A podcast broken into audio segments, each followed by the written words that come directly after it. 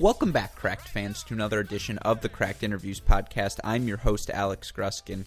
Now, of course, all of us in the tennis world right now have all of our attention turned to the action going on in New York, the Western and Southern Open being played right now. Of course, that's being followed by the U.S. Open, and I know I speak for all of us when I say we are so excited to see our favorite pro tennis players back on court competing against one another. Uh, but of course, while that is taking up most of our attention, that does not mean the action elsewhere in the tennis world stops. And of course, all of us were crushed to learn late last week weekend uh, that the Iowa men's tennis team, of course, a Power Five conference school, you would think a big athletic department, a well funded one, particularly given the success of their football program, uh, they made the shocking announcement that they are going to be canceling their men's tennis team following canceling, cutting, excuse me, their men's tennis team following the end of this 2020-2021 calendar year. And you know that's such a it's such a tough thing to hear, of course, for all the athletes, for the many players players who have played for Iowa over the years. Of course, we recently had Iowa men's tennis coach Ross Wilson on our Cracked Interviews podcast to celebrate the fact that his program had reached new uh, heights for their school. They had cracked the top 20 of the ITA rankings for the first time in program history during the 2020 season. And look, of course, it's devastating. I know people who have played for Iowa or,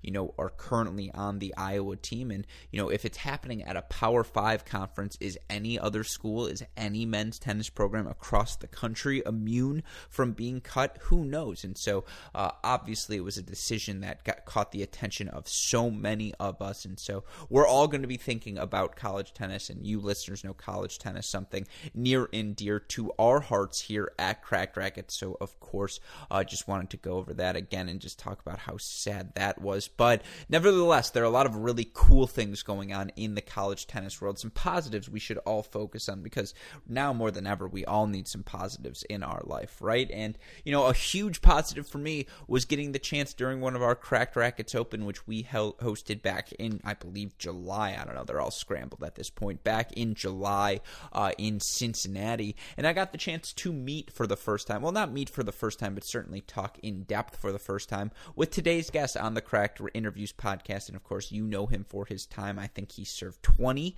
years as the Ohio State volunteer assistant coach alongside of his lifelong friend Ty Tucker. Of course, he is now taken the job at his former school as the Denison men's tennis head coach. I, of course, am talking about Dave Schilling. And if you have followed college tennis closely over the past two decades, you know about Dave Schilling. You have seen him as a part of every Ohio State men's tennis match. He has been integral to so much of what has transpired in men's college tennis over these past 20 years. And so it was was great to get to pick his brain about the current state of college tennis, the level of play we've seen. Of course, I get to ask him about his career. I get to ask him why, after all of this time at Ohio State, was Denison the job that he ended up saying yes to because you know a coach like Coach Schilling has gotten offers to coach elsewhere in the past as well. And it's just a really fun conversation, a dose of optimism I think all of us need right now, uh, particularly when relating to college tennis. And more than anything else, it was just great to get to chat with Dave, who obviously is quite the brilliant tennis mind. So it was a lot of fun for me just as a tennis nerd. Uh, of course, the reason we are able to have these conversations day in, day out here at Cracked Racquets is because of the support we get from our friends uh, over at Midwest Sports. And I've been saying it for years, so I can keep it brief. You know the deal. For more than 30 years, Midwest Sports has served as one of the world's premier tennis equipment suppliers. They've got it all, folks shirts, strings, shorts, rackets, shoes, grips, grommets, I mean, shock absorbers, all of it available for you, all in one location. Uh, best of all, you can get 75% off your, or you can get, excuse me, 25% off your order. You can get free two day ship, uh, 15% off your order. I'm screwing all of the numbers in my head right now. Let's try that again. You can get 15% off your order, free two day shipping on all orders exceeding $75, and best of all, a free can of Wilson Extra Duty tennis balls by using our promo code CR15. Now, to make things even better, you should know about their Western and Southern Open giveaway competition where they're giving away a free Babolat racket, free head racket, four free tickets to the 2021 Western Southern Open, and so much more. You can sign up for all of that. Find all of their outstanding products by going to their website, MidwestSports.com. Again, while you're there, use that promo code CR15. Let them know we sent you. It would be greatly appreciated. And of course, we always appreciate the work from our friends at Midwest Sports. So, MidwestSports.com. The promo code is CR15. Of course, we say it all the time look good, feel good, play good. You're going to look good with Midwest Sports. You're going to feel good with our friends over at ArrowBar. ArrowBar offering the only tennis specific energy bar in the business. More potassium than a banana. Delicious cinnamon, honey, oat, and chocolate chip flavors. And, you know, again, best of all, we all know about the heightened importance of fitness, of nutrition in the modern game of tennis. We talk about that week in, week out on our Thursday mini break podcast. Andrew Golub, Mark Aerosmith, the team at ArrowBar, uh, along with a fantastic slate of guests, people like Michael Russell and you know, uh, Jay Berger, Bjorn Fratangelo, MaliVai Washington, Lauren Embree. I can go on and on and on, but we're so grateful for their continued support. Obviously, the opportunity to get to do those things. So, highly recommend all of you go to arrowbar.com, give them your support. Use that promo code cracked15 as well. You'll get 15% off your order. And again, look good, feel good, play good. Midwest Sports, Arrowbar. That's what we do here at Cracked Racquets. But what else do we do here at Cracked Racquets? We podcast quite a bit. And that's what all of you came to this Cracked Interviews to hear. So, without further ado, let's get to my conversation with the Denison men's tennis head coach, Dave Schilling.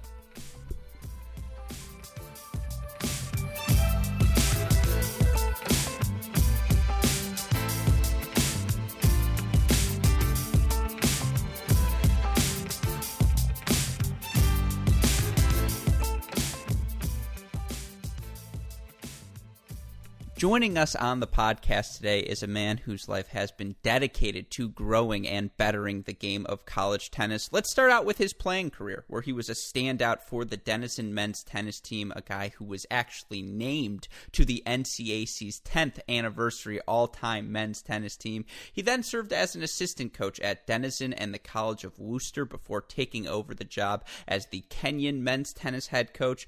Of course, his latest job, uh, his latest two jobs, I should should say, is he followed uh, his friend Ty Tucker to Ohio State, where he served as the volunteer assistant for more than 20 years. He then went back to Denison, where he now serves as the head coach of the men's tennis team. A man I have been chasing for an interview for far too long, and I'm so happy to get him on the show today. Coach Dave Schilling, welcome to the show. It is a pleasure to have you. Well, thank you for having me. I'm uh, excited to be here, and um, you know, as usual, you've done incredible research to dig up some of those nuggets. oh, believe me, we're going to talk a lot about why you didn't go to the College of Wooster to go play for your dad. That will be a solid five minute segment. Well, that but... uh, finding all that kind of information just shows how good you are at your job because uh, it's easy to dig up the stuff on on Ty Tucker's playing career. Not not as easy for for me. Well, I, I, I, agree with you there, baby. But I will say my first question to you, and this is probably the most important question I will ask. 21 years at Ohio State. I imagine, you know, when you first applied for the job, whatever, you first took the job, they said, okay, can you send us a photo for the website? You never wanted to send them a second photo and be like, hey, by the way, this is what I look like now. No, I've, I've been uh, really good at, at avoiding the photos for, for many years. I avoided them at Kenyon. I avoided them at, uh, Ohio State, and we had nothing at at, uh, at Denison for for the press release. So I, I worked very hard at, at, keeping a low profile on that front. well, I feel like you don't need to. Again, we've gotten the chance to meet in person. I, I feel like you know, Silver Fox, you've aged well. Uh, oh, well, so, there you, you go. Know, yeah, maybe you know for the updated. Eventually, they'll have to throw a photo on there. But as I mentioned, Coach, it's so great to get the opportunity to chat with you because you know you have been a part of college tennis now for thirty plus years. You have seen the game develop. You've seen it at different levels as well. Uh, let's just start there with a broad question. What is it about this, you know, the game of college tennis in particular that has appealed to you for so long? Yeah, to to me, it's uh, really the best form of tennis, and it, and it's not really even close. Um, you know, I could never really see myself working in, um, you know, necessarily straight junior tennis development or pro tennis coaching. Uh, you know, I, I, think the team aspect of it is is what makes it so special. I grew up playing a variety of of team sports, primarily. Well, I played everything when I was younger, but primarily soccer um, and just love the the the whole team aspect of it. And I think it's you know it's just so much more rewarding in in every way that. Uh, you know, to me, I, I, tell kids at my summer camps all, all, summer long, it is it is the best form of tennis out there, and, and you won't really understand that until you get into college or get into a great high school, uh, you know, team situation. No, I completely agree with you there, and I also feel like it's a sweet spot developmentally, right? Because a lot of these kids, uh, they'll have they're playing college tennis. The foundations are, are at least there. They may not be as strong as you'd like them to be, but they're at least there, and that's got to help from a communication standpoint as well, right? Yeah, no, it does, and and uh, but there are a lot of challenges on that front. A lot of these kids, uh, especially the best kids in the world, is that you know as they're coming into college tennis at Division One.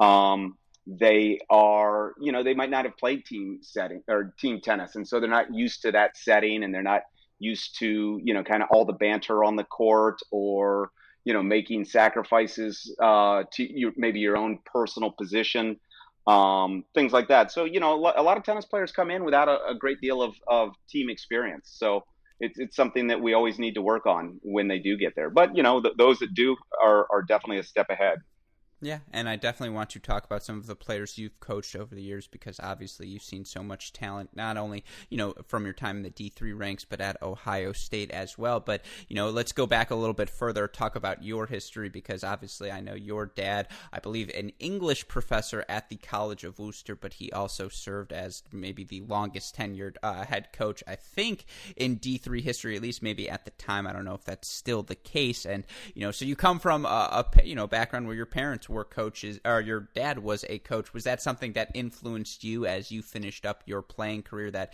you know, coaching was something that always you found interesting. You know, it, it's funny that you bring that up because um, you know a lot of you know my dad played at SMU and and was a very decorated junior player. Um, you know, uh, was a uh, history professor at the College of Wooster and kind of got into um, tennis um, coaching tennis later as kind of a secondary job. And um, I, I, was very late to the game. It was always my dad's sport, so I didn't really, you know, wasn't that involved. I didn't really start playing tennis till I was 15, so I got a late start on it. But kind of along that same line was my first exposure to tennis was team tennis. Um, so that you know, my love of team sports. Uh, you know, really molded nicely with being able to be around the College of Wooster team and and uh, seeing the sport from you know from my initial uh, viewpoint as as a team sport. So I think that really was important in shaping you know my my perspective of of the game, getting into it so late. I, yeah, I, I kind of always saw it as a team sport. Yeah, no, and that is uh, something I think is a blessing, certainly. And it's funny you complimented my research. I didn't read. I was one word short. I have he's the Robert Critchfield Professor of English, and then the next word literally says English history. And yeah, so you know, you I stopped my reading a little bit short. Apologies for that. And you know, from there, I guess the the natural follow up. Did he just not recruit you? He said, you know what? I don't think you're Wooster material, but you'll be great at Denison. No, no, he he did recruit me, and he was a little bit disappointed that I went to their their main rival. But uh, we we both felt for the you know the sake of the relationship, uh, it was probably best that we we were on uh, opposite campuses with regard to um, you know just player development and things like that. I think probably it was hardest on my mother, you know, being torn between you know who to cheer for in the inevitable Denison Wooster you know conference final every year. Yeah, no, I'm sure she, like so many, whenever I have a conflict, I, I would have rooted for you to win individually, but then probably your dad to win the dual match. It's like that way everyone's happy. You know, as long right, as, if, right. yeah, if Dave wins, it coach wins, everyone wins. Um, but no, it, it's so interesting because again, you you play D three tennis, and I can only imagine what that must have been like. You know, 1980s D three tennis. Set the scene for us because when you think D three tennis now, you see these programs like Middlebury, like Kenyon, like Denison, like you know uh, Emory, Amherst. You can go across the D three, uh, you know CMS out west. These are all outstanding programs that could certainly compete at the D one level. But what was D three tennis like in the 80s, in the 90s? Was it as prominent as maybe it is now? Uh, you know, that's that's hard to tell. There wasn't as much media around as as sure. you know is apparent in, in all facets of life. So it, it's hard to tell how how good the level is. My guess is Division three tennis has never been better than it is now. but there really weren't, um, you know, there obviously were no tennis tennisrecruiting.nets or UTRs to kind of measure exactly how close, you know, a good Division three team versus a good Division one team was. I mean, you know, I was competing when when um, players like Timon Corwin were, were at Kalamazoo. Um, you know, and Timon went on to, to have a good pro career. I think, you know, I think he might have lost to, to Michael Stich uh, seven six in the third in a in a future or a challenger level tournament. Back then, it was called a satellite. Uh, maybe a handful of months before Stich won Wimbledon. So you know, and I know he had a series of wins. He he beat a bunch of Big Ten teams, and you know, Kalamazoo from time to time would rise up and beat a, a Big Ten team as they were you know, probably the top of Division three for for much of my four years in, in college. So, you know, but it, it, it, I think it's much more measurable now to to kind of see how much talent is there. I, I think there was between six and eight five stars that signed in Division three um, this past year, forty five plus four stars. So I think you know it, probably is as good now as it's ever been, but.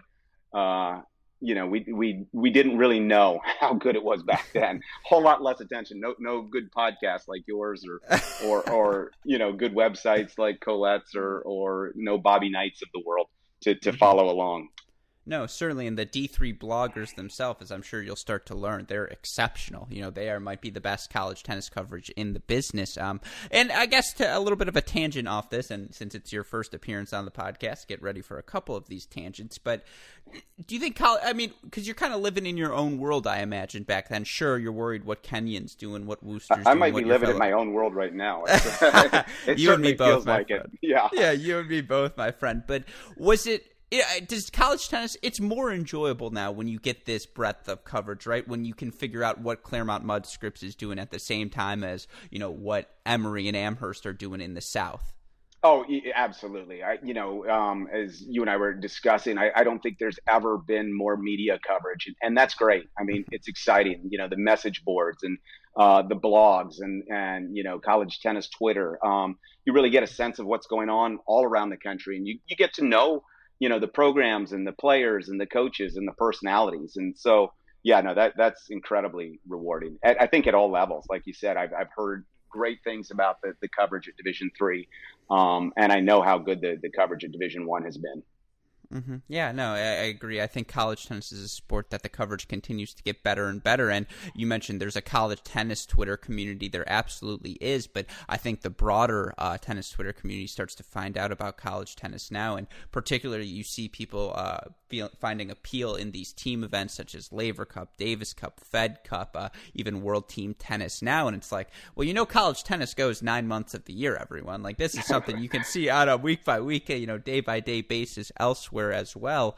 Um, and so I, I, agree with you. I think as college tennis in general receives more coverage, that will be a net benefit for so many uh, programs across the country. And of course, given what everyone's going through right now, some college tennis programs are seeing tough times. I want to save that conversation for a little bit later. Uh, and I want to get back to, again, your career because before Ohio State, and we'll talk about Ohio State, uh, you served as a coach at the D3 level, an assistant at Wooster, an assistant at Denison, uh, and then you take over the Kenyon Kenyon men's tennis job. And I'm curious for you, again, making that jump into D3 tennis, into being a head coach. Uh, what went into that decision, and did it hurt at all to go to a rival school, or at that point, is it just find the job and take it?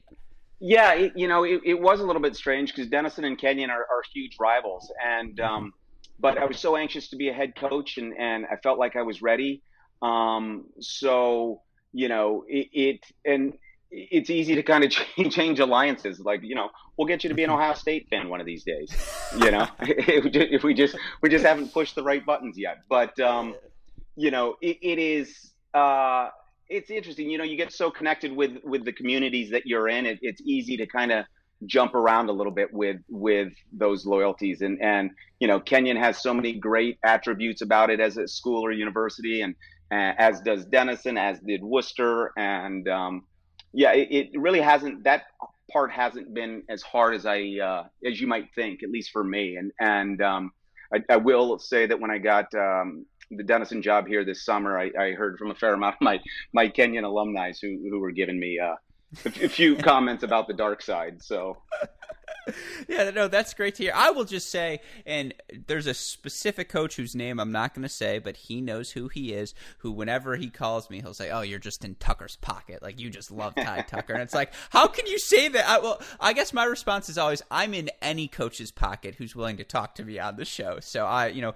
my loyalties are very much up for grabs. I've already told you. well, there you go. Ro- yeah, I'm ready to rock the Denison Red wherever I go. Um, but you know, the the reason I ask about your coaching experiences is because we hear, you know, I, we have the privilege at Cracked Racquets of talking to so many either former college tennis players or young assistant coaches, volunteers across the country who continue to, you know, look for that in to get that first full time paying job because, you know, not every program can very, you know, help their volunteer assistant or they want that full time assistant job to eventually work their way towards a head coaching job. I guess, would you have any advice for those out there, uh, you know, for people who are looking to get into the college tennis coaching ranks? Is it as simple as look, if there's a volunteer job around the country and this is what you're interested in, you take that job, you know, just get your foot in the door?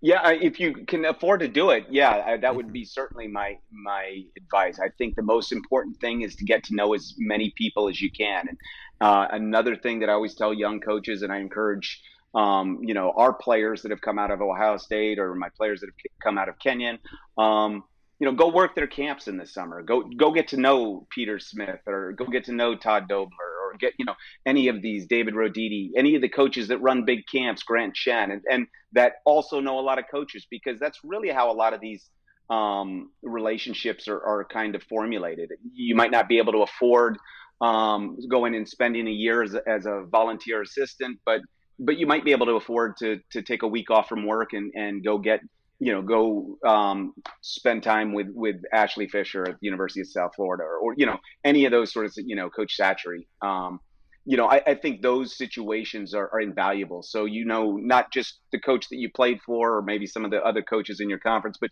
you start to get uh, to know the the entire tennis community.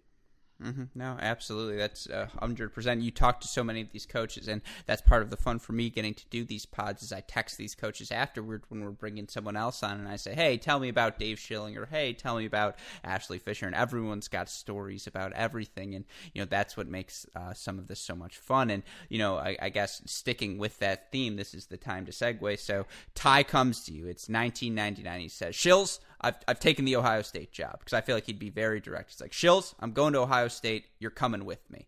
How does that conversation work? You know, what was that appeal for you uh, to go from being a head coach to, you know, going to be the volunteer assistant at a program like Ohio State?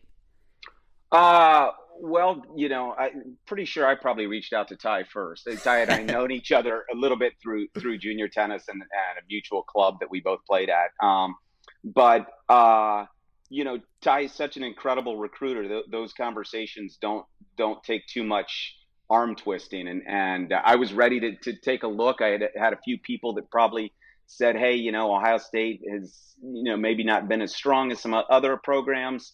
Uh, you know, look into their background a little bit, but you know, I went and met with Ty, and we met in the old. Uh, Ohio Stadium. Uh, we didn't even have offices at that point, and he was coming on board as as first time head coach, and had been the assistant there for a couple years, and we kind of set out a plan of trying to get the best kids in Ohio, and then find a couple international kids each year, and and um, it, it really wasn't a tough sell at all. I you know I was living in Columbus, and and you know went to graduate school at Ohio State, so you know loved the university and and had the utmost respect and still do for Ty, and and just knew that he was going to be successful in whatever he put his mind to, and so uh, yeah, it was he and I and uh, a couple soccer coaches in an old uh, an old beat down apartment as our offices. So that was some time ago, but no, it, I, it, didn't I, it didn't take a lot a lot of arm twisting and and um, Ty Ty usually has those those situations. Any concerns he can usually um,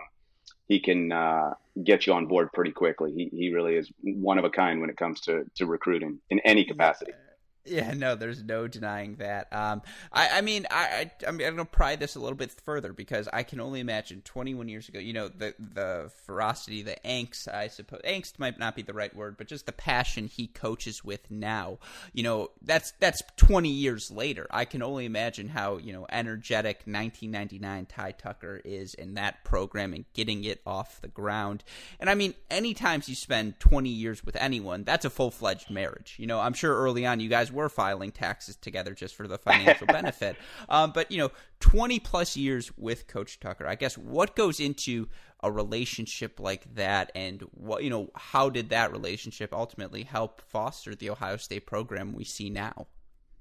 Yeah, no, it, it's funny. It, it really is. I mean, he and I joked about it. His his wife and I joke about it. I think they had to be married probably, you know, uh, probably married four or five years before they had spent more time in, in uh, together than than he and I had. So, um, you know, we were both Ohio kids, both Ohio State uh, fans. Kind of both grew up in the, the same era, had some similar references and and um, you know reference points and and uh, yeah, I mean, it's just he, you know his his passion was was contagious.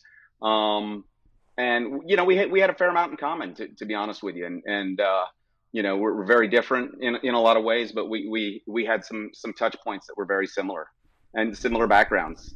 You know he grew up in kind of small town ohio. I grew up in small town ohio. And um, but yeah no we we've joked forever that it's it really is a marriage yeah, no, and it was a marriage that was fruitful, obviously, given all the success the program has had. And as you mentioned, in those early years, Ohio State was not the program it is now. It hadn't won 14 straight Big Ten titles or whatever that number is. It hadn't had a 100 plus match home win streak in Columbus, all of these different things. And you sort of mentioned it there this idea of recruiting Ohio, Ohio first. And that happens to work in Ohio because, uh, you know, there's enough tennis talent that you can really begin to build uh, an incredible roster. You look at guys over the years, the Chase Buchanans, the Cobelt brothers. Um, even before that, I think Kronauge is also from Ohio. You can kind of go on and on and on and date that back. Is there any recruit in your mind, any any sort of recruiting class that sort of kicked things off because you, you're sort of looking back in time, you know, Steve Moneke and Justin Kronauge and even the Ross Wilsons of the world. You know, that was really the the foundational class, right? Yeah, I think really the the one that that kind of you know, we won the conference. Um, I think before we uh, started that first year in 2000, uh, Ohio State had lost 33 Big Ten matches in a row. Um, and our first year, we we kind of uh, got things going in the right direction. I think we finished like 14 and 11. We qualified for the NCAA tournament for the first time in school history. And by our, our second year, we had won the Big Ten. Um, we'd won the Big Ten conference, beating uh, you know the Illinois team with with the Stoltz and Delic and uh, Wilsons, and I think those guys were on that team. I might be a little ahead of myself. Uh, I know Michael Kosta was, but you know, so we kind of jumped into the top twenty uh, range right there in the second year. Um, but we we kind of did that with with uh, a hodgepodge of some of the kids that were left over, a couple new Ohio kids to, to that. Uh, Phil Metz and Vince Ing um, were were pivotal to that. But to me, kind of the the foundational class was was the the Ross Wilson, um, Jeremy Wurtzman as a transfer, Scott Green, and Dennis Mertens from um, from Belgium, and we were able to to bring in like you know the, the good Ohio kids and supplement them with with some kids from out of state. But you know Jeremy Wurtzman was was huge in getting the program um, to the next level, as was Ross Wilson and Scott Green, and um, and then you know following them was was the Moneke, Konyeko, Chrono, Kronauge, Allairs, and we just had a really good run. You know, Drew Eberly and uh, of kids um, through that that time frame that uh, kind of propelled us a little bit further. Um, mm-hmm. But yeah, I, I, kind of remember a big change um, just in setting the culture as much as anything with with Wilson, Green, Mertens, and and Wurtzman. Mm-hmm. And you know, you, you, talk about recruiting Ohio, and for people who aren't aware of this, you know, the four and a half scholarships for a men's tennis program. Obviously, when you can get in-state kids, that certainly is going to help financially. But you know, you talk about changing a culture at a program and getting these kids to buy in. And I know it's a little fluffy, but does it help when you have people who wanted to be Buckeyes their whole life, who just adored Ohio State, even if it's the football program at first, just they grew up in Ohio? Is that a real real, you know, benefit when you have people who come in wanting to be Buckeyes? Is that how you and Ty end up, you know, again, getting the culture to where you want it to be? It, it really is. I mean, uh, so many of these these uh, kids, you know, um, Justin Kronauge, when he was growing up, he wanted to be a Buckeye. You know, Matt Allaire wanted to be a Buckeye. Ross Wilson wanted to be a Buckeye. So it, it gives you kind of a little bit of a competitive edge. And and Ty was very good at recognizing that early and and highlighting that and emphasizing it and um, you know talking about the the importance of of the block O and and representing something bigger than um, than yourself. And you know and and changing the culture th- through those sort of ideals. You know every coach you know all the great coaches have a way of of finding a competitive advantage. And i, I talked to you know, some of those names we talked to, you know, played for me and, and Ty and then went on to coaching like Jeremy Wurtzman and Ross Wilson and Drew Everly, Chris Klinger. And, you know, one of the things I always talk to them about, and I, I think you and, and Ross might have been talking about it last week on, on the podcast was, was finding your kind of competitive advantage. You know, what, what do you have to sell at your university? One of the examples I always use, and you'll love this, but, uh, you know, Brian Boland won at Indiana State and, uh, you know you can't look at the limitations to the, the job or the program that you have. You've got to you've got to kind of find out what makes your university special and then work it at highlighting those. And and you know the the, the great coaches the the ty tuckers the brian bolands the peter smiths the you know manny diaz's they're all very successful at, at doing that sort of thing. And so i always come back to the you know brian boland wins at indiana state there there's opportunity for you to win it uh, you know all types of different schools. But yeah, and Ty's incredibly sharp at picking up. You know, that a lot of these kids wanted to be Buckeyes, and that was very important. And and getting them to to really um, value the block O Mm-hmm. No, and clearly, again, it started to work because, as you mentioned, you know, those early years, you guys start to improve the program, and then by 2006, 2007, uh, you're taking off. You're putting up routinely, you know, 30 and two, 35 and two seasons, and you just see this program make a jump. And you know, again, as someone who's invested in the program since the beginning, to see that sort of jump, to see the players take off, uh, I guess how do the pressures change when you go from building a program to being at the top of you know the rankings list? Uh, I don't, you know, I don't know if it's pressures, but it's, there are certainly more matches that are a sense of relief than than you come off feeling, you know, incredibly high. I mean, I, I just think, sure. you know, it is a lot of the the the matches you get in the competition so good you you can't overlook anybody and and you know, uh, I, I, think that's something that tennis Twitter or the, the blogs might not really understand. You, you, see some of these predictions and you don't realize how good every team is. And, and it's not just, you know, kind of lip service. It's really true. If you don't, you know, cross your T's and dot your I's, um, you know, upsets are very possible, especially with this, with the new scoring system. Yeah, no, we, no ad, can we still call it the new scoring system? I, I was gonna say I, I, think it's settled on the settled on scoring yeah, okay. system. Yeah, there you go. No, for sure. Yeah, it, no, no, that that upset the parody is part of what makes things so fun. But also, I mean, it's interesting you you mentioned that because you know obviously for us historians of college tennis, it used to be two out of three set matches in doubles, right, on top right, of the yeah. singles, and these dual matches in theory could have gone for five hours. I feel like by necessity the sport almost had to change. Is that fair?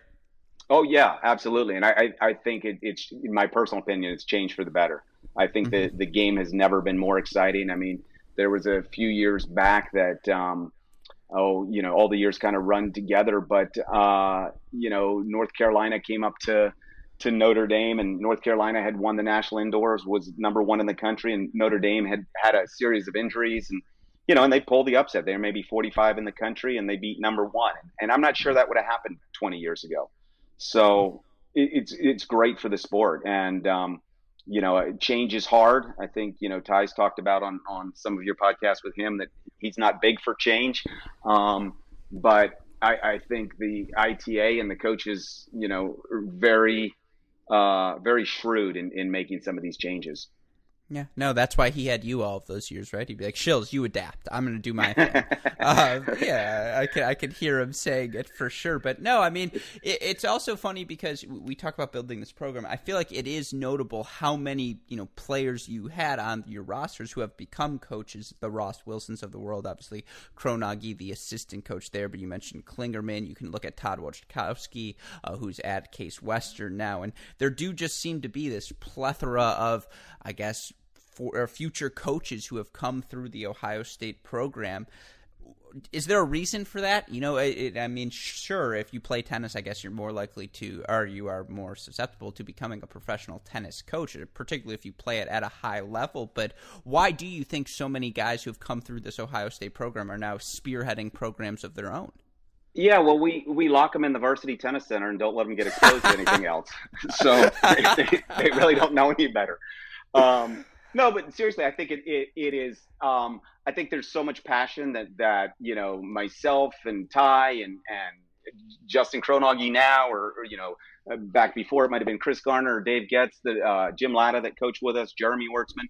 I think there's just so much passion around the program, and and and the kids are so invested in the tennis, and and the highs are, are so high that I think it's just you know they they kind of get the bug like this is this is a great way to to spend you know your career. Um, so you know i'd like to think that it, it, becomes such a special experience while they're you know on campus um, that you know they, they see this as a, as a good path for their life. So um, you know i, I kind of think it's just you know they're around people that are passionate for the sport that take it seriously and um, some of that that rubs off on them and, and that they've got a passion for it and, and that they can pass that on and, and mentor the next next generation of players coming through. And yeah, there. I mean, the the guys that have come through Ohio State have gone on uh, to coaching. Todd Wojtkowski at the case. I mean, I'm not sure anybody's done a better job than than him. And and um, you know, there's just there. You know, Justin Kronauge's going to be the next great head coach, and Jeremy Wurtzman and Ross Wilson, and you know, just done fabulous jobs. I hate to even go down this road because you always leave people off. Ty Schaub down at um, South Carolina with the women's team. I mean, there's just so many of them that have come through the program. Yeah. No, absolutely, and you know I always say every joke comes from a place of truth. Uh, locking them in the tennis center definitely from a place of truth. Uh, you know, yeah. I uh, I could understand that completely, and you know, again, I, I am sorry to dwell on these Ohio State because of course I want to talk about your uh, what you have planned for the Denison men's tennis team, why you ended up taking that job, but I have to linger just a little bit longer to pry on some of these questions, sure, go through these yeah. moments. I think some of them you're going to like, some of them you're not going to like as much. Uh, let's start with you know 2009 uh, because that's the year the obviously you guys make your first NCAA championship. That team, an incredible collection of talent on that 09 team. I think you start to look at some of the names. I believe Kronauge still on the team at that point, and you look at it. Uh, I think Moneke still on the team. Koniecko still on the team. Uh, you have a young Chase Buchanan on the team. Oh my God! You look at some of this roster talent now; it's just absurd. Um, you know that season for you guys making that final. Uh, you know, again, I, this is something we talked about amongst us. I, it's not something I think people know. I feel like that your team that year was the favorite entering NCAAs. You guys were the best team, certainly on paper. Um, what do you remember about that season, and then obviously that final against USC? What I don't think people realize is, you know, the circumstances. It wasn't a fully healthy roster at that point. Well, yeah, I mean, we we were awfully good. That you know, arguably was our, our best team. Um, we we you know when you're putting Chase Buchanan down at, at you know who later that summer you know finaled the U.S. Open and won Kalamazoo, and when you've got him down at six, you're you're feeling pretty good about yourself. Um, but you know, you know that was no slouch team with with Stevie Johnson and Robert Farah and Dennis Wynn and um, you know they uh, you know the Poldmas and um, Kecki, Matt Kecki and uh, I just uh, that was no slouch team either. But you know what I remember from that year is is it just everything happened so quickly from in the last two days. Uh, we played UCLA um, in the uh, semifinals, and it was um, it was three three, and came down to Kronauge, who was I, I, believe was cramping. Yeah, no, he was definitely cramping. It was three three, and I think he won a, a uh, tiebreaker to propel us to the finals, and then had to get an IV after the match. So there was all this chaos after the match with getting um, Justin an IV, and Matt Allaire had rolled his ankle and, and was on crutches, and um, uh, you know, and then you're you're whisked off to do interviews, and and you've got to ice and you've got to feed the kids, and the turnaround was, you know, I don't know, maybe it was maybe we got done at four and we played at noon the next day. Uh, I just remember it going by so quickly, uh, and you know, it was a blur. A blur. There wasn't a lot of time to um, to, to prepare for that next match. And and uh, and again, we knew we were playing a great team, and and um, you know the, the the better team that day definitely um, propelled. And you know, I was happy for for Peter Smith and Brett Masi at that point, who had had you know Peter had an incredible career up to that point, but had never kind of gotten that last last piece. So we were there for him. Yeah, no, of course that it was obviously a great win, uh, and you know that USC team goes on to win three more titles. So yeah, as you mentioned, that team had plenty of talent, as as you mentioned. But you know, you you start to talk about that. Peter Smith gets his title, then the next guy was Boland, and eventually in 2013, uh, I believe Boland gets his first title uh, with that Jeremy Jenkins team, and now everyone looks at Ty Tucker, and of course I have to imagine for you guys, you know, one of the bright moments for the Ohio State program. I think it was 20. 2015, uh, which was the year when they first instituted the no ad scoring, the format at five all. Ty got mad at me when I made that point and said, of course, under those circumstances, you guys won your first national title. I said, oh, of course, the Wolverine puts an asterisk next to it. That's not what I'm doing. Uh, I'm just simply saying that was the reality of it. Uh, for you guys to get that national title, how special a moment was that for the program? Oh, it was incredible. I mean, I you know it it it, it uh, you know in Houston we had lost four starters from the previous year's team. I think it was 2014, if yeah, I'm 14. correct. Um, mm-hmm. But we had we had lost four um, four starters from last year's team, and and you know weren't feeling great going into the tournament, and we had just you know a lot of inexperienced players. Um, you know, guys that were maybe not as highly recruited, like a Kevin Metka really kind of step up big. And you know, they were playing the the Ty Kwiatkowskis and uh, UVA in the in the semis, and and then uh, I believe we beat USC in the finals. Um, mm-hmm. And uh, yeah, no, it was just it was an incredible feeling. It was you know it, it definitely was a you know kind of a program changer to to get that that um, first national indoor title. Yeah, and you sort of mentioned it—the Kevin Metkas of the world, the Peter Kobelt, the Hunter. I mean, Peter Kobelt obviously goes on to do incredible things in college, but you know the Hunter Tuberts of the world, and you can go on and on and on. There's lists of just these guys who aren't the highly touted recruits, who aren't the the blue chips who are going to Virginia, USC, UCLA, and yet you're always seeing these Ohio State teams. And not to say you guys don't get your share of blue chip recruits, because certainly you did. Um, but again, what goes into the development? What goes into just getting these players to buy in so that a Kevin Metka can turn around and beat a Ty Kwiatkowski in a national semifinal tiebreaker to send his team to the finals? Yeah, you know, it, it, one of the things you know that excited me about going on to, to, to, Denison is to try to kind of take some of the things that I've learned, you know, learn yeah. from Ty and learn from Justin Kronauge and learn from Jim Latta and David Getz and all the coaches, Chris Garner, all the coaches I've been around at Ohio State and elsewhere, and and you know, coming back to Ty, one of the things that that I you know that you know I've learned from him is just you can never underestimate a kid's heart, and if they've got enough heart and they've got enough passion for the sport and are willing to do the things, that can overcome a lot. And you know, and Kevin Metka is a perfect example of what you were talking about. A local kid. I think the only other school in the country recruiting him was um, Case Western Reserve, a Division three school. He might have been a two star recruit, if that.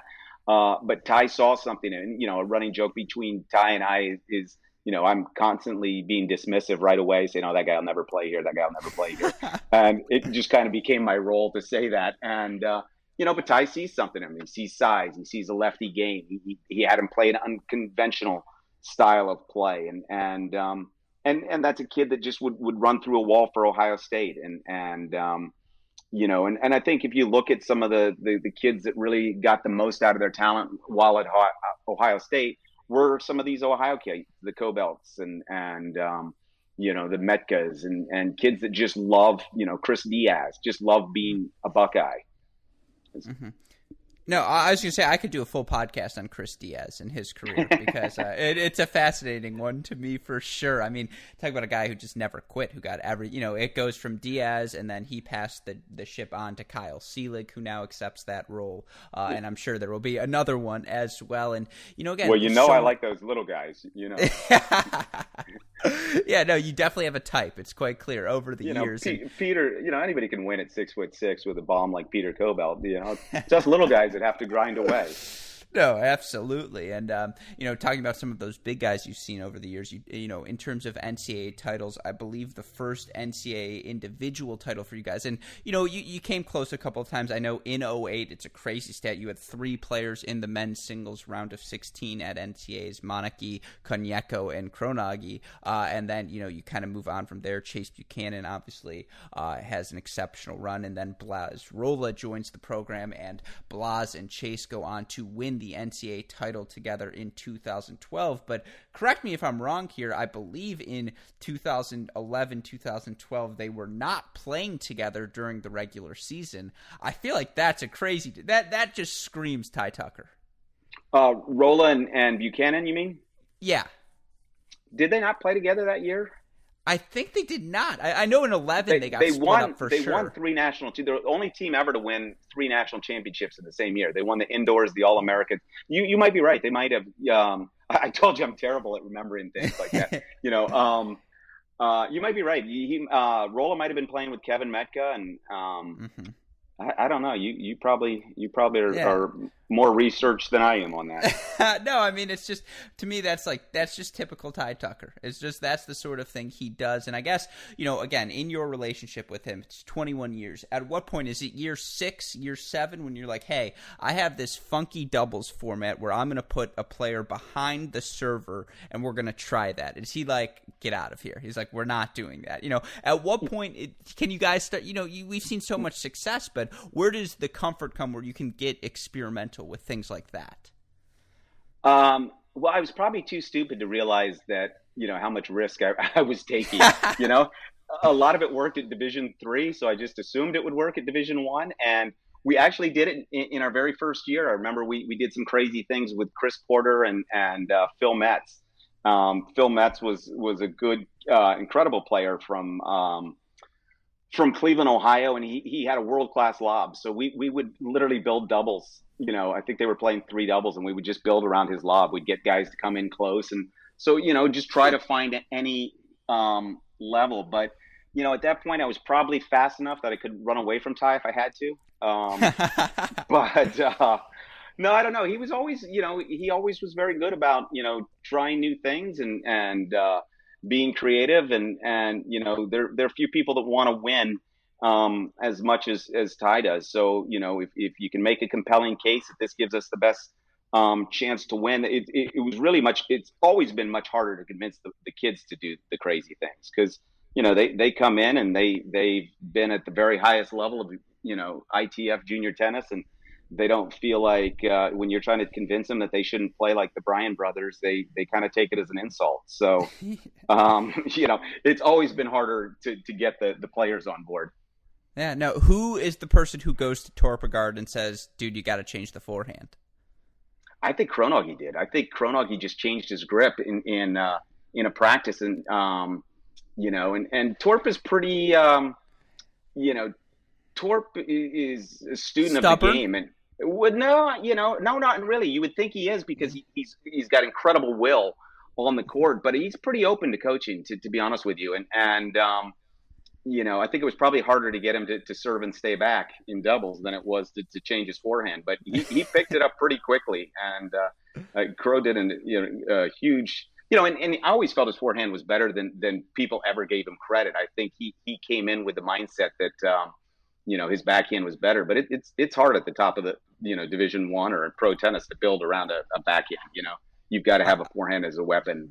Um, so yeah, Torp wasn't wasn't the hardest sell. There were no. a few guys that were a little bit more stubborn than him through the years. No, I, I, can only imagine. I will continue to say it, it's. You can't say it because the 2010s belong to Steve Johnson, but the best match I have ever seen in person, college tennis wise, quarterfinals 2018. You're playing Mississippi State three all, and it comes down to Torp versus Nuno, who are arguably two of the five best players to come through men's college tennis throughout the 2010s. And you know, Torp ends up taking that match, and as you mentioned, it was almost sheer will uh, at that point. And you know, that's a season where you guys end up making uh, the NCAA final. I believe Torp that year makes the finals in doubles with Martin Joyce. Uh, in singles, I'm sure he did well in NCAAs as well. I think he made quarterfinals before losing to Petros, um, who ended up winning that year, obviously. All right, a couple of rapid fires, and then we're on to Denison, I swear. Uh, you know, I, I, asked you this in person. I'm going to try and get you to say it on the mic as well. Torpegaard, Rola, and we'll throw Kronauge in that list as well, or maybe Koniecko, who you someone from that 2007 to 11 range. Uh, you know, as I was telling you, we always play this game. You know, the, the starting lineup, or or we'll do other you know other things, the Mount Rushmore of forehands, or or, or whatever. You know, we spent a lot of time together. You, you got time for, for silly. you know, it, it I I I'm just gonna say you can't go wrong with with either of those. I mean, you know. Uh, I think you asked me roller or Torpegaard, and I probably gave yeah. you a straight answer that I won't give you on on, on the mic. but uh, but again, if you give me either one, I'm feeling pretty good. I'm yeah. you know. I, I will say the the Mississippi State match that you referenced, there was nobody that we would have rather had in that situation. I mean, Torp was in that that clinching tight match against you know world class players so many times, and and I, you know, off the top of my head, I can't remember him ever really letting us down there. I mean, he's he just such a strong-willed kid.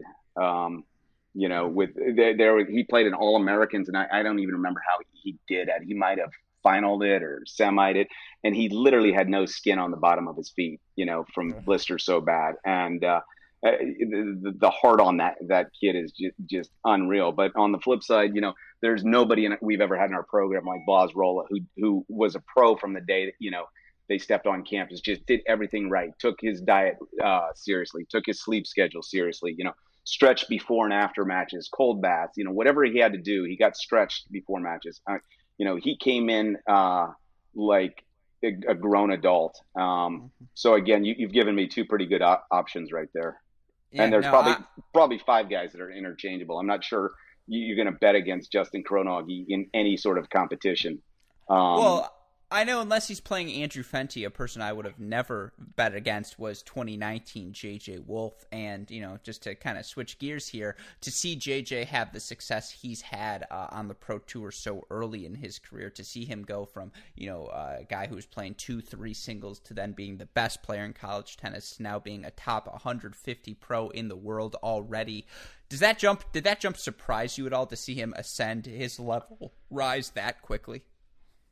I don't think so. I think you know. I think for pure talent um, standpoint and just you know he, he, built like a Mustang. I mean, he's just strong, huge legs, incredible racket speed. I, you know, I don't think that that really surprised me. Once everybody kind of felt he was going to put it together, and when he did put it together, I'm not sure there was ever a higher level of, of tennis being played than than what he played that that year. Um, I mean, at Ohio State. I mean, obviously, every program's got some incredible uh, history. But uh, uh, you know, in, in our building, I'm not sure anybody ever hit the ball better than he did. He's just so strong, and and you know, and it shows what confidence will do. You know, he he had a good fall and got the confidence going, and then it just took off from there. So uh, yeah, I, I, you could make a case that that was the greatest season. You know, yeah, no, I, I, put him right up there with two guys who I think are the best male college tennis players of the 21st century, non Ohio State edition. So maybe you'll give me a straight answer. Stevie J or Somdev Devvarman, You can have one play and one singles for you. Who do you pick? Man, I'm, I just never saw Stevie lose. So I, am going to have to, you know, and, and we were exposed to him probably more than we were Somdev. I mean, again, it's a situation you're not going to lose, but but there's no way I'm, I'm betting against Stevie Johnson. He, he, he's the best that I've seen in, in the time that I've been at, at um, Ohio State.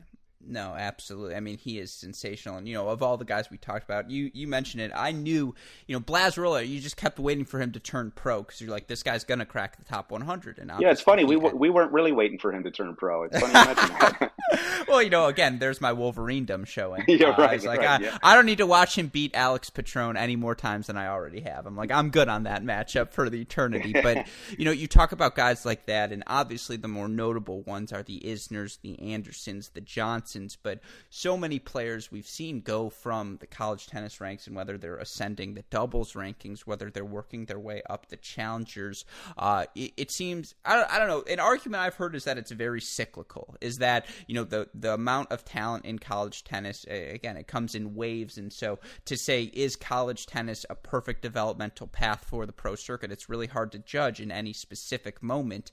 Um, but in your opinion, oh, you know, during your time in college tennis, uh, how has you know is it still do you think a, a, pathway that players can take to ultimately developing their games and working towards becoming professional tennis players?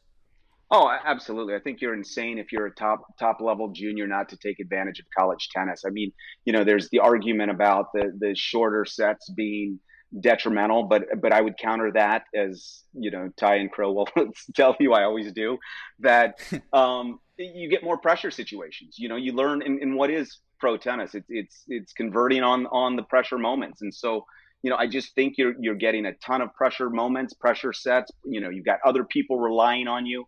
Um you know and, and the thing that goes unnoticed is you know these kids are getting about a hundred thousand dollars being spent on their games. When you factor in you know, equipment and coaches' salaries and all these sort of things, you know, unless you're, you know, a generational talent that can turn pro at 18 when the average, you know, man in the top 100 is is it still 29 years old? I mean i know it was a, a few years ago. I think it's like um, 28.6 right now yeah. Okay so yeah so i mean you're you'd be insane not to take advantage of it. The, the coaching is is so good.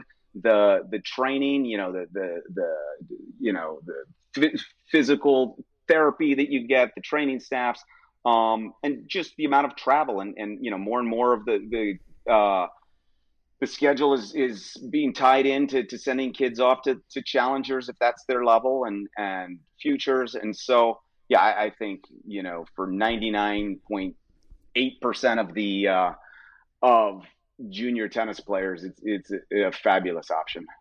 Yeah, no, I, I completely agree with you. And even again, for those who, let's say you're the blue chip recruit, let's say you're the guy who thinks it's a sure thing. Let's say you get to college and you realize, oh man, I, you know, I always thought maybe I wanted to be pre med and I've fallen in love with my science courses. You have that option available to you as well. It just keeps every door open. So, you know, I'm not going to come as a surprise to any of our listeners. I'll continue to be a proponent of college tennis as a pathway to the pros. Uh, I will also continue to be a proponent of all levels of college tennis, as are you, and that's how we work in the segue to, you know, you have often said, and I, you know, I could let you say it on the podcast before, uh, as well, but you know, you were never going to leave Ohio State unless one job came open because you know what you and Ty were doing there, and just the program you had built, dedicating as much time and you know emotion to the program as you had. Why leave? And then the Denison job comes open. So, for our listeners at home, again, can you explain why the Denison job was such, such a valuable opportunity for you? Why ultimately this was the job that you know you might have been searching for for so long? Yeah, it, it, it is. It's just such a special place. It has a special place in my heart. I mean, even before I, I went there, um, you know, when, when, my father was coaching and, and I would go with him on a road trip. Um, to Denison. It's just you know it was a beautiful campus, and I was always taken by it. And and I never thought I'd go there. You know, I, I went on a junior uh, summer of my junior year. I probably went to 25 schools visiting, and you know to go out there, I did a practice interview at Denison just so I would have you know know how to do an interview in admissions office and and uh, once I started going out to all these schools that I thought I'd go to like UVM or Dartmouth or you know uh, some of these other schools, then it it uh, I just kept coming back to well, boy, I like Denison better. I like Denison better. So it, it always had a special place in my heart. And then you know, as as a as a coach and and someone who's competitive, you start looking at um, you know what are you know like i was saying with brian boland what are the competitive advantages and you know what can you can you win at the highest level at, at denison and so that was really when i started the interview process that was the question i had in mind. You know, I I become very accustomed to, to you know having success in in coaching from a team standpoint that I wanted to make sure that that opportunity was going to be afforded to me. And, and unfortunately, it's not always the case um, at any level. You know. Um, so you know, as I got to know more about the school and seeing the senior leadership, and then you know just the facilities. I mean, we have four indoor courts, which you don't see it at Division three a lot. We have twelve outdoor courts, six of them lighted. You know, so we have first you know first class facilities. You know, great budgets. We have you know a Nike contract, which you never see in Division Three. So there were just all these these factors, and an incredible university that is, you know, become one of the the fastest growing universities. I think applications have been up, you know, five years in a row, which means, um, you know, acceptance rate is going down, which is sounds bad, but it's actually very good. It makes you, you know, you're more selective, which means your your academic profile going on. So just the, the combination of being, you know, a world class uh, liberal arts institution coupled with a commitment to athletics. Uh, the swim team at Denison, I think, has won six of the last 10 or 12 national championships uh, in men's and women's swimming. So, you know, winning at the highest level is a reality. And they've, they've, um, I think they've won the, the all sports trophy in the North Coast Athletic Conference, maybe 19 out of the last 25 or, or 30 years, something like that. So there's there's a great deal of success uh, athletically, and and um, you know we we'll get smart kids there. So um, you know there's there's talent on on campus. Coach Burling, who was there before me, had done a incredible job. You know, 30 year career with over 700 wins um, you know, I, I 700 wins is, is pretty impressive, and it's it's one that I, obviously will never get to. But um, you know, it is uh, it's not an easy task. So you know, there were just a lot of lot of things. I think it's it, to me, it's it's one of the most special places in in the world. You know, it's in a small town uh, called Granville, Ohio, uh, 25 minutes from from downtown Columbus, but you, you feel like you're in um, you feel like you're in uh, New England. It's just a little little New England town in the middle of Ohio. Um, but like I said, 25. You know, I live in Columbus. It's a 25 minute commute. So yeah, no, best of both worlds. I completely agree with you, and uh, you know that our one of our newest employee, I should say, at Cracked Racquets, Jamie McDonald, class of eighteen at Denison. One of uh, someone who also went to Denison, who played class of nineteen, a kid by the name of Blake Burstein, was on my high school team, and so I remember. I think it was his freshman year uh, that I went down to go watch one of his matches. Oh, you've been you there. Mentioned, okay, great. Oh, yeah. I have been to Granville. We went out on the town. It was delightful. We'll save those stories for a different time. Um, but was actually it was the night of the Conor McGregor Jon Bones Jones. Oh yeah, I, I, just I will always remember that distinctly uh, because that was the you know the first in our activities on the night was watching that fight. Um, but yeah, as you mentioned, the the pools, uh, just I mean the Denison athletic facilities in general. Obviously, the pools, given the success of the program, are the most prominently placed. But it's a gorgeous athletic campus. It's a gorgeous facility, and yeah, I, I can completely see the appeal. And again, to uh, to ask you to repeat these stats when we were talking beforehand. D three tennis is on the rise. Oh yeah, I you know like I said, I, I don't we can't measure how it was back when I was there. You know, all us old timers like to think, oh, back in my day, you know.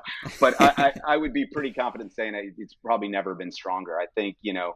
I think there was a top 25 recruit a few years ago um, that signed at Amherst with with Coach Dobler.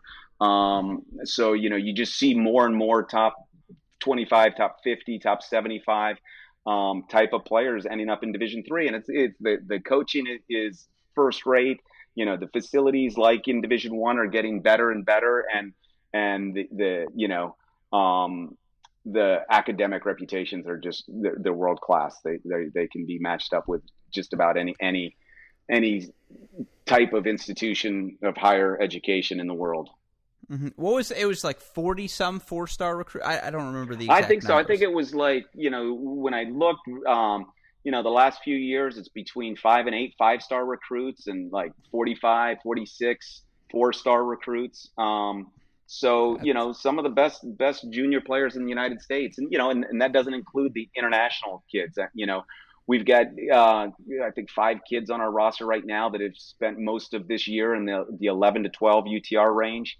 Um, so that's you know that's a pretty good starting point for us. And um, you look at you know you just look at some of those recruiting classes. Um, Uh, I, I, believe I read last night, and you probably would know because I'm sure it was Parsa that was breaking the news. But didn't one of UVA's Christian uh, players, Alshon just transferred yeah, to did, Chicago? Yeah, to Chicago. So you know, um, you know that that is uh, that would have probably um, you, you know you'd probably sh- shake your head or scratch your head at that a, a few years back. But I, I think it's uh, more and more of these kids are really seeing the, the value in in that uh, the Division three proposition.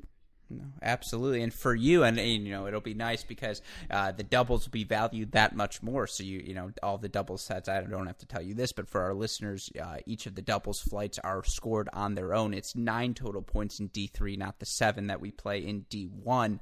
Um, and I feel like that's got to be exciting for you as well. Oh, how you know, I love it, that.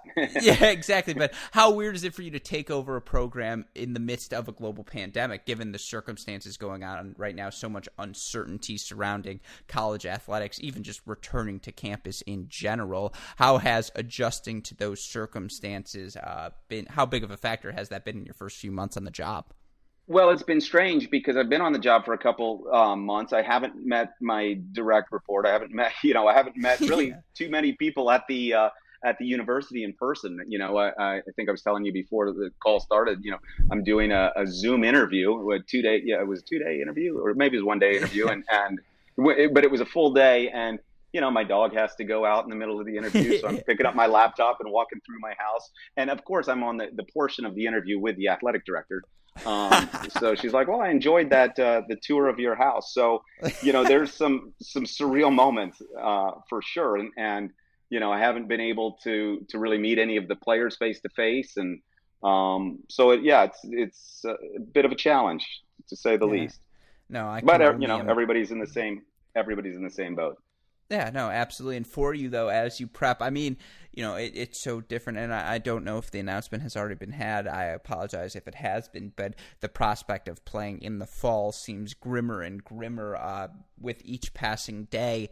Uh, knowing that certainly the first three months, four months are going to be different. How has the communication level been with your team? How are you guys staying connected and together to get in any sort of work during this time period? Yeah, no, I think a lot of coaches have, have been talking about on, on your your podcast. You know, a lot of Zoom calls, a lot of mm-hmm. texts, a lot of WhatsApp with the international kids. Um, you, you just communicate in any any way you can, and and you know i'm i'm trying to to set expectations on you know how some things will change and what we want to do and and just try to keep them. I, you know it's a very challenging time for them. And i you know a lot of a lot of these kids both high school kids coming in that have missed proms and graduations and um, and upperclassmen that had their seasons canceled um, you know you, you just try to, to keep them as motivated as possible and and let them know that that you know that I'm aware of of some of the unfortunate um, sacrifices that that they've had to make, and and but you know get them excited that this is going to be a special year for us, and and you know we're optimistic that we're going to get going. We're we're still on for for for fall um, tennis as of today, and you know it's obviously a very fluid situation, but um, you know I'm just ready to, to get out and, and get to know the guys and get them to know me, and and um, you know take those relationships, which are, can only be so strong, you know, through through Zoom. Uh, you know, it makes a big difference when you're when you're face to face. Of course. Have you had any of them send you video? You're just like, just show me your game. Just give me give me a little five to ten minute. Yeah, few, you know, some of them miraculously have, have lost their their video. So, um, you know, like I'm not sure what that's all about, but. Uh, yeah, some of the incoming freshmen, and, and they've been out there playing some of the, you know, a lot of the ITA tournaments, so that's good. Um, but yeah, no, I don't have a handle on their games as much as I, I would like, but um, hopefully I can catch up to speed in, in the fall if we're if we're out hitting balls. I feel like that's got to be a really fun prospect for you. Just this idea of having again six to ten new kids to just see their games and explore just a brand new avenue of tennis. Well, I think the exciting part is they, they won't be tired of my stories and, and my my, uh, my banal attitude. I think that uh, you know I've got a little window of a, a honeymoon period, and and um, you know I, am sure that the Kyle Seeligs of the world and the the Martin Joyce have, have heard the stories all all too many times. So I've got a, a fresh audience. yeah, exactly. They're gonna be like, you know, Justin Kronauge, as opposed right. to the JJ Wolf, who's gonna be like, oh yeah, freaking Kronauge. Like, yeah, I'm, I'm aware of it. Yeah, so no, that is awesome. Um, and again, I think we are all really exciting for seeing. Uh, again, you take over the program. It's it feels like for years, you know, everyone wondered is Dave Schilling going to take a job because I'm sure the offers were out there, and so it's so great to get to see you now spearheading a program. Any expectations early on, or is it way too early to think about those sorts of things? Oh yeah, no, I have expectations. I'm I'm uh, not sure I, am going to put them out there in the in the ether, but uh, yeah, they'll they'll know the expectations pretty quickly. Um, you know, we we, we want to be successful. We want to be successful on the court, off the court. Um, anything that we we do, I you know, uh, I was fortunate to be around some of the most competitive people um, that I've ever met over the past 20 years, and, and and I know how far that that can take you. And I'm pretty competitive myself, and so you know I want to I want to get on campus and and start getting guys to compete. And and um, you know I've learned from two of the best in in Justin Kronauge and and Ty Tucker, and and how hard you have to compete every day. You know, to, to have the success that, that the Ohio State programs had. So, see if I can do a little mini version of that. Pull pull that off. Uh, true or false? Starting in 2025, it's going to be a home and home series every other year between Denison and Ohio State. Uh, false. well, I would enjoy for, it. For, all kinds of reasons. Yeah, you might be the only one that would enjoy that. yeah, I mean, certainly some preseason action, maybe some unofficial uh, hidden duels. I think is what they're called. Um, yeah, we'll see if we can get any of that. But all right, with that in mind, Coach, again, you've been so kind with your time. Just want to end with a couple rapid fire questions. Rapid, more in the sense that I'm going to go across the board here and throw some questions your way. Take as long with the answers as you want. That sound good to you? Sounds perfect. All right, let's do it. Well, then let's start here. And I, I, sort of alluded to it earlier, but you are not a man who is afraid to take chances on the court. Things such as, again, the, the staggered eye formation. You have the server serve and volleyer while the guy who's usually at the net stays back. Where does, I know we've talked about it, but where do those uh, where does that creativity come from? What inspires the idea of, huh, maybe I should try this? You know, why why even try something like that? Uh, well, the the flippant answer would be desperation. Um, but uh, you know, you just try. You know, just because guys aren't as developed in certain skill sets as as they, you know, may be a few years down the road. You know, it, it, doesn't mean you should stop trying to, to compete. So it really is just a matter of of coming up with ideas that that will put guys in positions to do what they do best. Um, you know, if if it, if they have a crazy inside out forehand, we had a guy named Devin McCarthy that could hit a in, incredible inside out short passing shot. Like I've never seen anybody else do it. So you know, like I would just spend time thinking about, okay, how do we get him in, in this situation? Well, we got to start him in the ad side a lot of the times. So it didn't matter where his partner was, you know, serving. He would start in the ad side so he could hit that one shot. So it really is just a matter of trying to to to put guys in a court position that they'll be able to do what they do best. And you know, hey, if it, it's great if you've got Martin Joyce and you can serve and volleying them all the time, and uh, you know that's the ideal. That's the best case scenario. But but often you get guys that are, are more my size that may not have the you know 125 mile an hour serve that uh, I I still am convinced you can win a lot of doubles matches with. No, I agree. And again, it's this idea of not being uh, stubborn, of being open to trying new things. And so, again, a, a rapid fire here, and I feel like I'm going to get some avoided question or avoided answers. But the player during your time quacking out yeah, the answers. Yeah, exactly. The player during exactly um, the player during your time at Ohio State who was most receptive to trying new things, who you would say, "Hey, we're going to do a staggered eye here, where you're actually going to start at the net but backpedal as he's surfing." Not that that's something you ever did, but uh, who was the most receptive to being like, "I'm down to try"? Uh, Hugo Di Feo and Martin Joyce. Really? They just do anything? Yeah. oh yeah, we we would we would sneak down on court four and just make stuff up, you know Ty would be down on one intense and, and focus, and we'd just kind of keep sliding down a court, and kind of get out of sight, and then we would just we would we would try crazy stuff. Though those two loved it. Yeah, I love it. Who was the least receptive? Um, wow. In the beginning, a lot of them, you know, uh, you know, in, in, the beginning, I remember having a huge fight with Stephen Moneke one time about trying to get him to, to do some crazy stuff. But by the end, he loved it, you know, you know, he'd be calling he'd be calling his own crazy plays. Yeah, no, that's again, that's part of the development. Um, all right, the the craziest proposal you've thrown out there, where Tucker just says, "Absolutely not." Ooh, God, I, I wish I knew that one was coming. I, I don't know. It probably probably a series. Of, you know, it's probably a series of cuts, like where I just keep coming up and saying stupid stuff, and after a while he just gets sick of it. So I, you know, I don't know. I don't know if there's one. Uh, oh, I don't, you know, like when. Oh, I pro- probably the the running joke is I, I was always calling to have Kronauge pulled from the match when he was a player. you know, probably the greatest competitor in Ohio State history. And I'd be like, after doubles, he's like, well, what do we need to do? And I'd be like, hey, we got to call, we got to pull Kronauge. You know, so that was probably the one that that went down with the least uh, reception. Oh no, that's great. All right, the match. If you could replay any match from your tenure at Ohio State, whether it's to change the result or just be in that moment again, which match would it be? Oh, it's got to be the 2009 final against USC, I would guess. You know, would you pull a layer? Just be like, we're not playing him.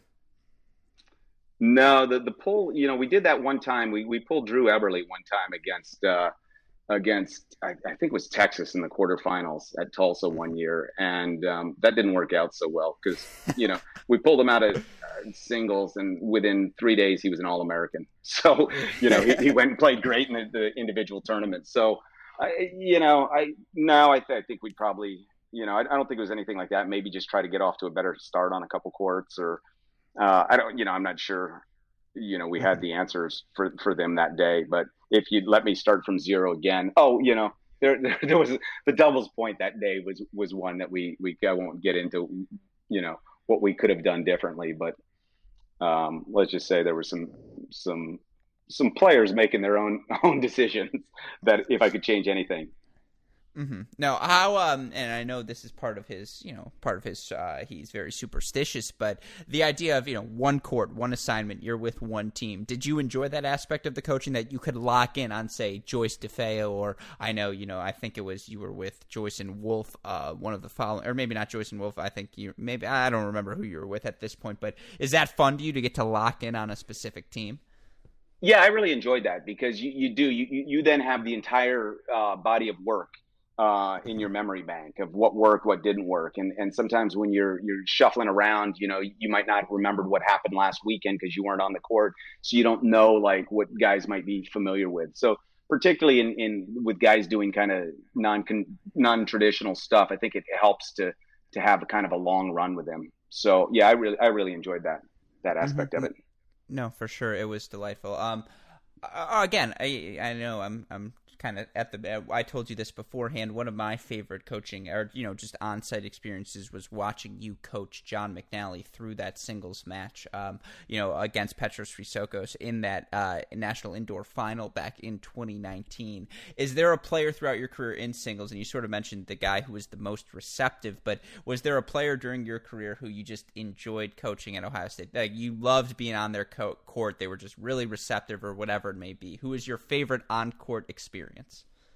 Uh, whichever guy was winning that day. Um, so, I, you know, uh, to be honest, all of them. I mean, there there were, mm-hmm. you know, there might have been a player or two I didn't enjoy so much in, in the first year or two, but after that, I mean, I've just been blessed to, to you know, and, and I know it sounds cliche, but um, no, I mean, all, all the guys. I mean, I, have been fortunate. You know, here's a, some Division three coach. You know, comes here and you know he he didn't play at this level, and they've all, I, have been incredibly fortunate for for them to to buy in. Um, so I, am appreciative of that. So they're they're they're all you know they've all been fun. You know, all the names we've mentioned today have, have been particularly rewarding. No, absolutely. All right, again, home stretch here. Have you seen Ty Tucker's calves, and what do they look like? his calves. Yeah, they're pretty big. Ty's, you know, Ty's not built like most tennis coaches. You know. Yeah, which begs the question: Can we get the man a new pair of pants? Well, I, like I think I was telling you, I, yeah. I, the rumor was he had busted out a new pair for this year, and the, you know, and COVID just worked against him. I mean, you know, um, I you know I think he might have had a couple rotations in there that people weren't aware of. You know, mm-hmm. no, but I, but let me tell you, I did spend a lot in, in, those 21 years. I spent a lot of time in laundry mats with Ty through the years. So when you're washing the, the clothes on the road every night, and, and it's not the team clothes, uh, yeah. you know no, it's just unbelievable. I mean, yeah, I mean, between that, the pen caps, again, we, you're right. We did talk about all of these things. Uh, it's clear why he's superstitious. He changes pants, the seasons get canceled. So, you know, he'll never do anything like right. that again. Right. Uh, I, I, just hope he had the 20, 2018 pants still laying around. Yeah, Exactly. Then you know we we sort of alluded to this earlier, but my last question for you: uh, getting to take over the program at Denison again. What are the challenges you are most looking forward to tackling as you get to again build this program and take over from Coach Burling?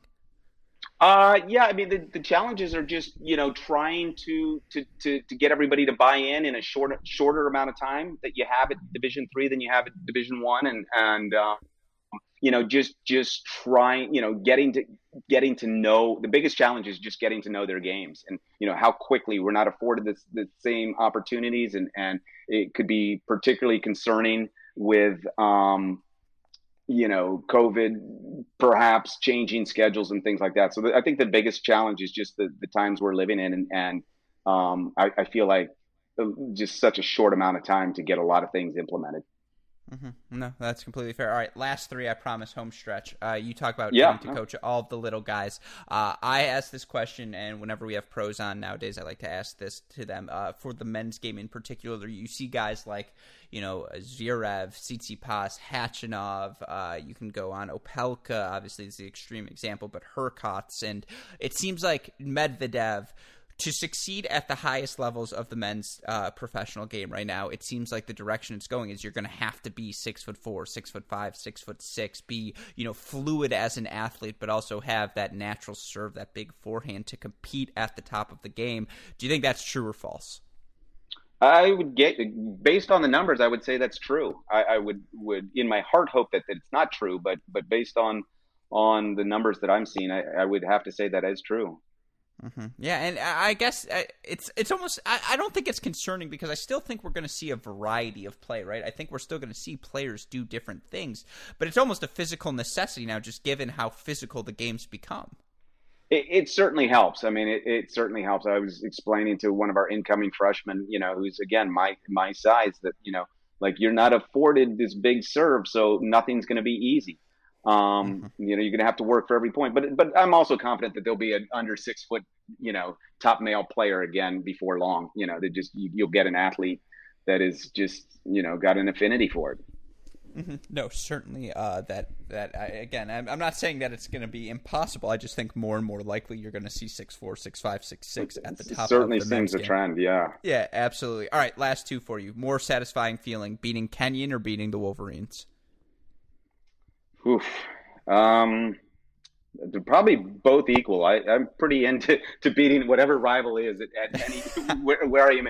Like I was I was telling you before, I don't tend to look back a whole lot. I, I tend to look forward. So, uh, you know, I'm looking forward to playing Kenyon this this coming year. But yeah, um, the sweetest yeah. one is the next one, right? Exactly, exactly. Yeah, for sure. Well, then uh, you don't want to look back. I'm going to force you to do it one last time. My final question: the reason I wanted to have you on the podcast, the single most important takeaway I think our listeners can take from this conversation was Michigan going to beat Ohio State this year in Big Ten men's tennis?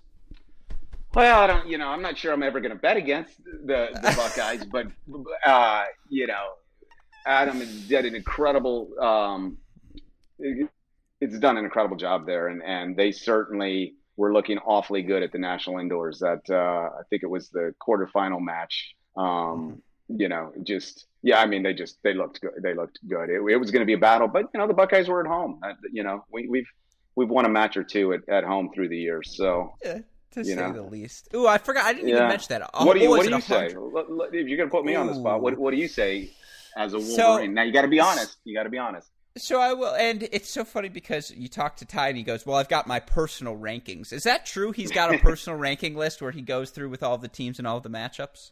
Yes, and nothing ever is on an even number. yeah, it, it, he'll he'll never see you in 10 minutes it'll be in 8 minutes you know it, it will never no team has ever been 10 20 or 30 in the country they'll be 22 18 or you know so yes he, he's got a, a rolling ranking in his head So I've asked for lists for access to that. I'm like, Ty, just share me on the Google Doc. I was like, I'm not going to edit it. You don't have to give me editing functions. I just want to see your rankings as well. And you know, I will say something we want to do at Cracked Racquets is get a coaches poll because it would be fascinating to see what the coaches think uh, in terms of ITA rankings. Now, I was obfuscating there to buy myself time. Here's what I'll say: McNally and Cash were great. They were really, really good. Fenty and Siimar and Styler and Johnston to have those two doubles teams at the top of your doubles lineup. Those are two teams that could go on the pro circuit right now and have success at the futures at the challengers level. I think they're that talented as doubles pairings. You know, I watched Fenty and Siimar have success at the Ann Arbor Challenger. I I think Connor Johnston is arguably the best doubles player in college tennis, not the best player, but the arguably the best doubles player. That two-handed swinging volley it will always be a thing to behold. But at Ohio State, you never bet against the Buckeyes at Ohio State. And I watched Styler clinch, I think, six matches in a row. But like Styler Kingsley, you probably give the edge to Kingsley at uh, in, in, Columbus. And if Michigan's not getting a win from Styler on that day, even if Fenty wins, even if Siimar beats Boulais, although knowing Tucker as I do in that match, it's going to end up being Siimar uh, taking on Seelig. He'll do a little switch up.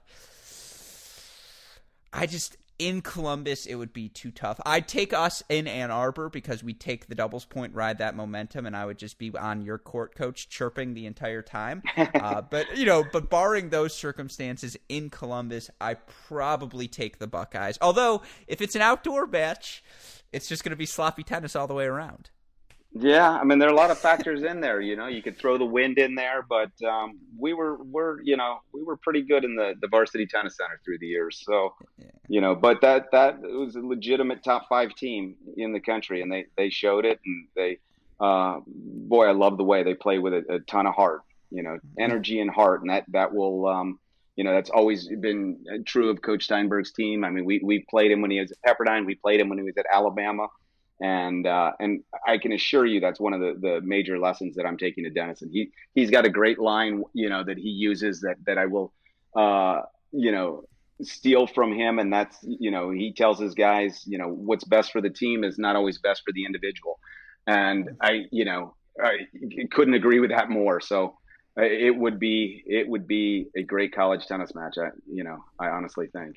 Yeah, no, and I think he would say mockery is the most sincere form of flattery. So he would be honored to hear that. And of course, you know, again, uh, that's part of college tennis. Is you, if you're not taking what the other coaches are doing well and applying that to your own program, you're just not going to be able to compete. I think that's a fair assumption as well, right? It's, you're watching what other coaches are doing. If they're having success, you're going to try it. Well, it's what do they say? Good good artists borrow, great artists steal. So yeah, except for in the podcast realm. I I say this to you know, if anyone's stealing my lines, I will be furious. Um, I you know, very sensitive, very egotistical. You've got no, a big uh, vocabulary. You know, I was going to try to throw obfuscate out there, but I figured I'd mess up the pronunciation after you used it. So you know, I, I, don't. I think your your your words are safe unless you've got some Ivy League. Uh, tennis podcast oh, out there. You know, they call Michigan the Ivy League of the Midwest, coach. And uh, again, they they meaning Michigan people. no, no one does. Uh, they meaning me. Uh, oh, okay. But no, uh, yeah. One of my other theories is how Michigan. It's time for us to just annex Toledo and take it back for ourselves because Toledo is a part of Michigan. It's not a part of Ohio. But that's just you know that's a that's a story for another time. I suppose we fully off well, topic. Now. Notice you didn't bring that up with Ross Wilson last week. So well, that's because it, you know I'm not sure he would agree with you yeah, you know, yeah, Iowa is not Ohio State. You know, we're equals here. Iowa is still a little bit, but no, I'm just kidding. Coach yeah, but Wilson, he grew up. He grew up in Toledo, so I think yeah, he would have Toledo. strong opinions. Uh, yeah, well, isn't it?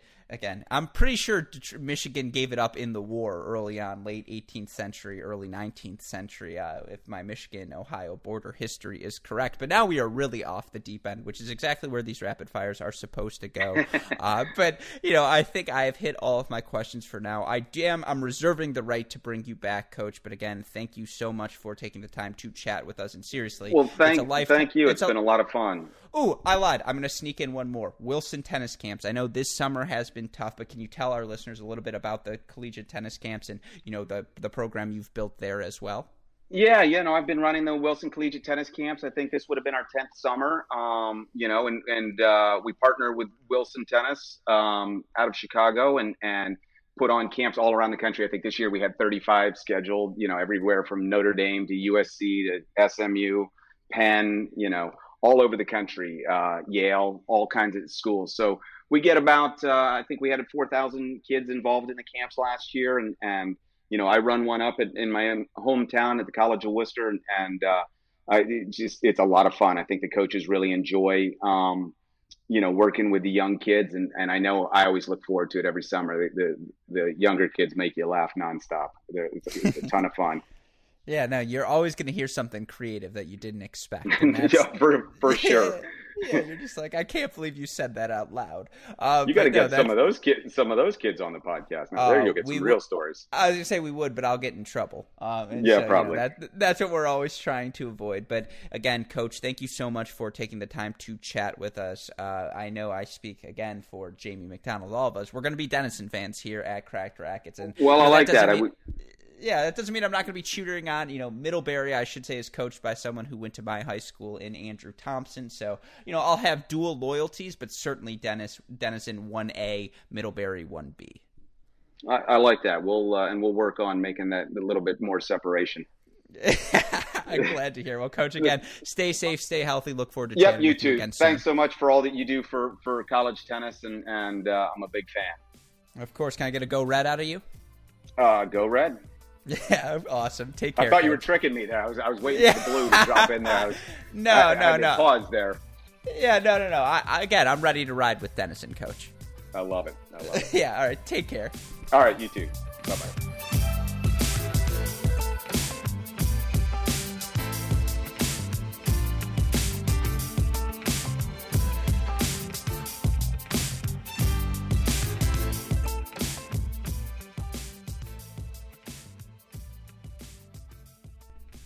Hope all of you enjoyed my conversation with Denison men's tennis head coach Dave Schilling. And of course, all of us are just hoping that we're going to get to see some sort of college tennis season during this 2020 2021 calendar year. So, again, we are wishing luck, safety, health to both Dave, his family, the entire uh, Denison men's tennis team. And of course, all of us are going to be thinking about college tennis, of course, as we all wonder, given the financial ramifications of this global pandemic on, you know, all of us, but on college sports sports as well. How will that impact the tennis season? I know, you know, I continue to talk with people like ITA CEO Tim Russell and, you know, everyone at the ITA crew. They're doing all they can to try and ensure that we have uh, some sort of college tennis this year. So shout out to their continued efforts. And of course, shout out to Coach Schilling for taking the time to chat and all he has done as all he has done as well uh, to help grow our beloved sport of college tennis. But, you know, we did want to throw that interview out there for all of you listeners. Of course, course, another thing all of you are wondering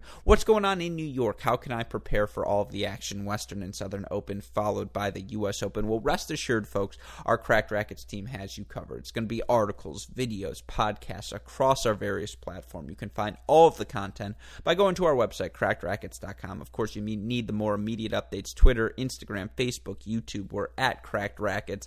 Like, rate, subscribe, review this podcast, the Great Shot podcast, the Mini Break and Inside Out podcasts, and of course, be sure again to check out that Cracked Racquets YouTube channel to see it all on video as well. Shout out as always to the super producers Max Fligner and Daniel Westoff for the f- of an any job they do day in day out, making all of this content possible. Because of course, we're all just so excited to have professional tennis back in our lives. Let's make the most of it. Be sure to follow all of our content on our website, crackedracquets.com. You want to message me directly on Twitter? I am at Great Shot Pod, and I always appreciate a funny DM, so please feel free to do so.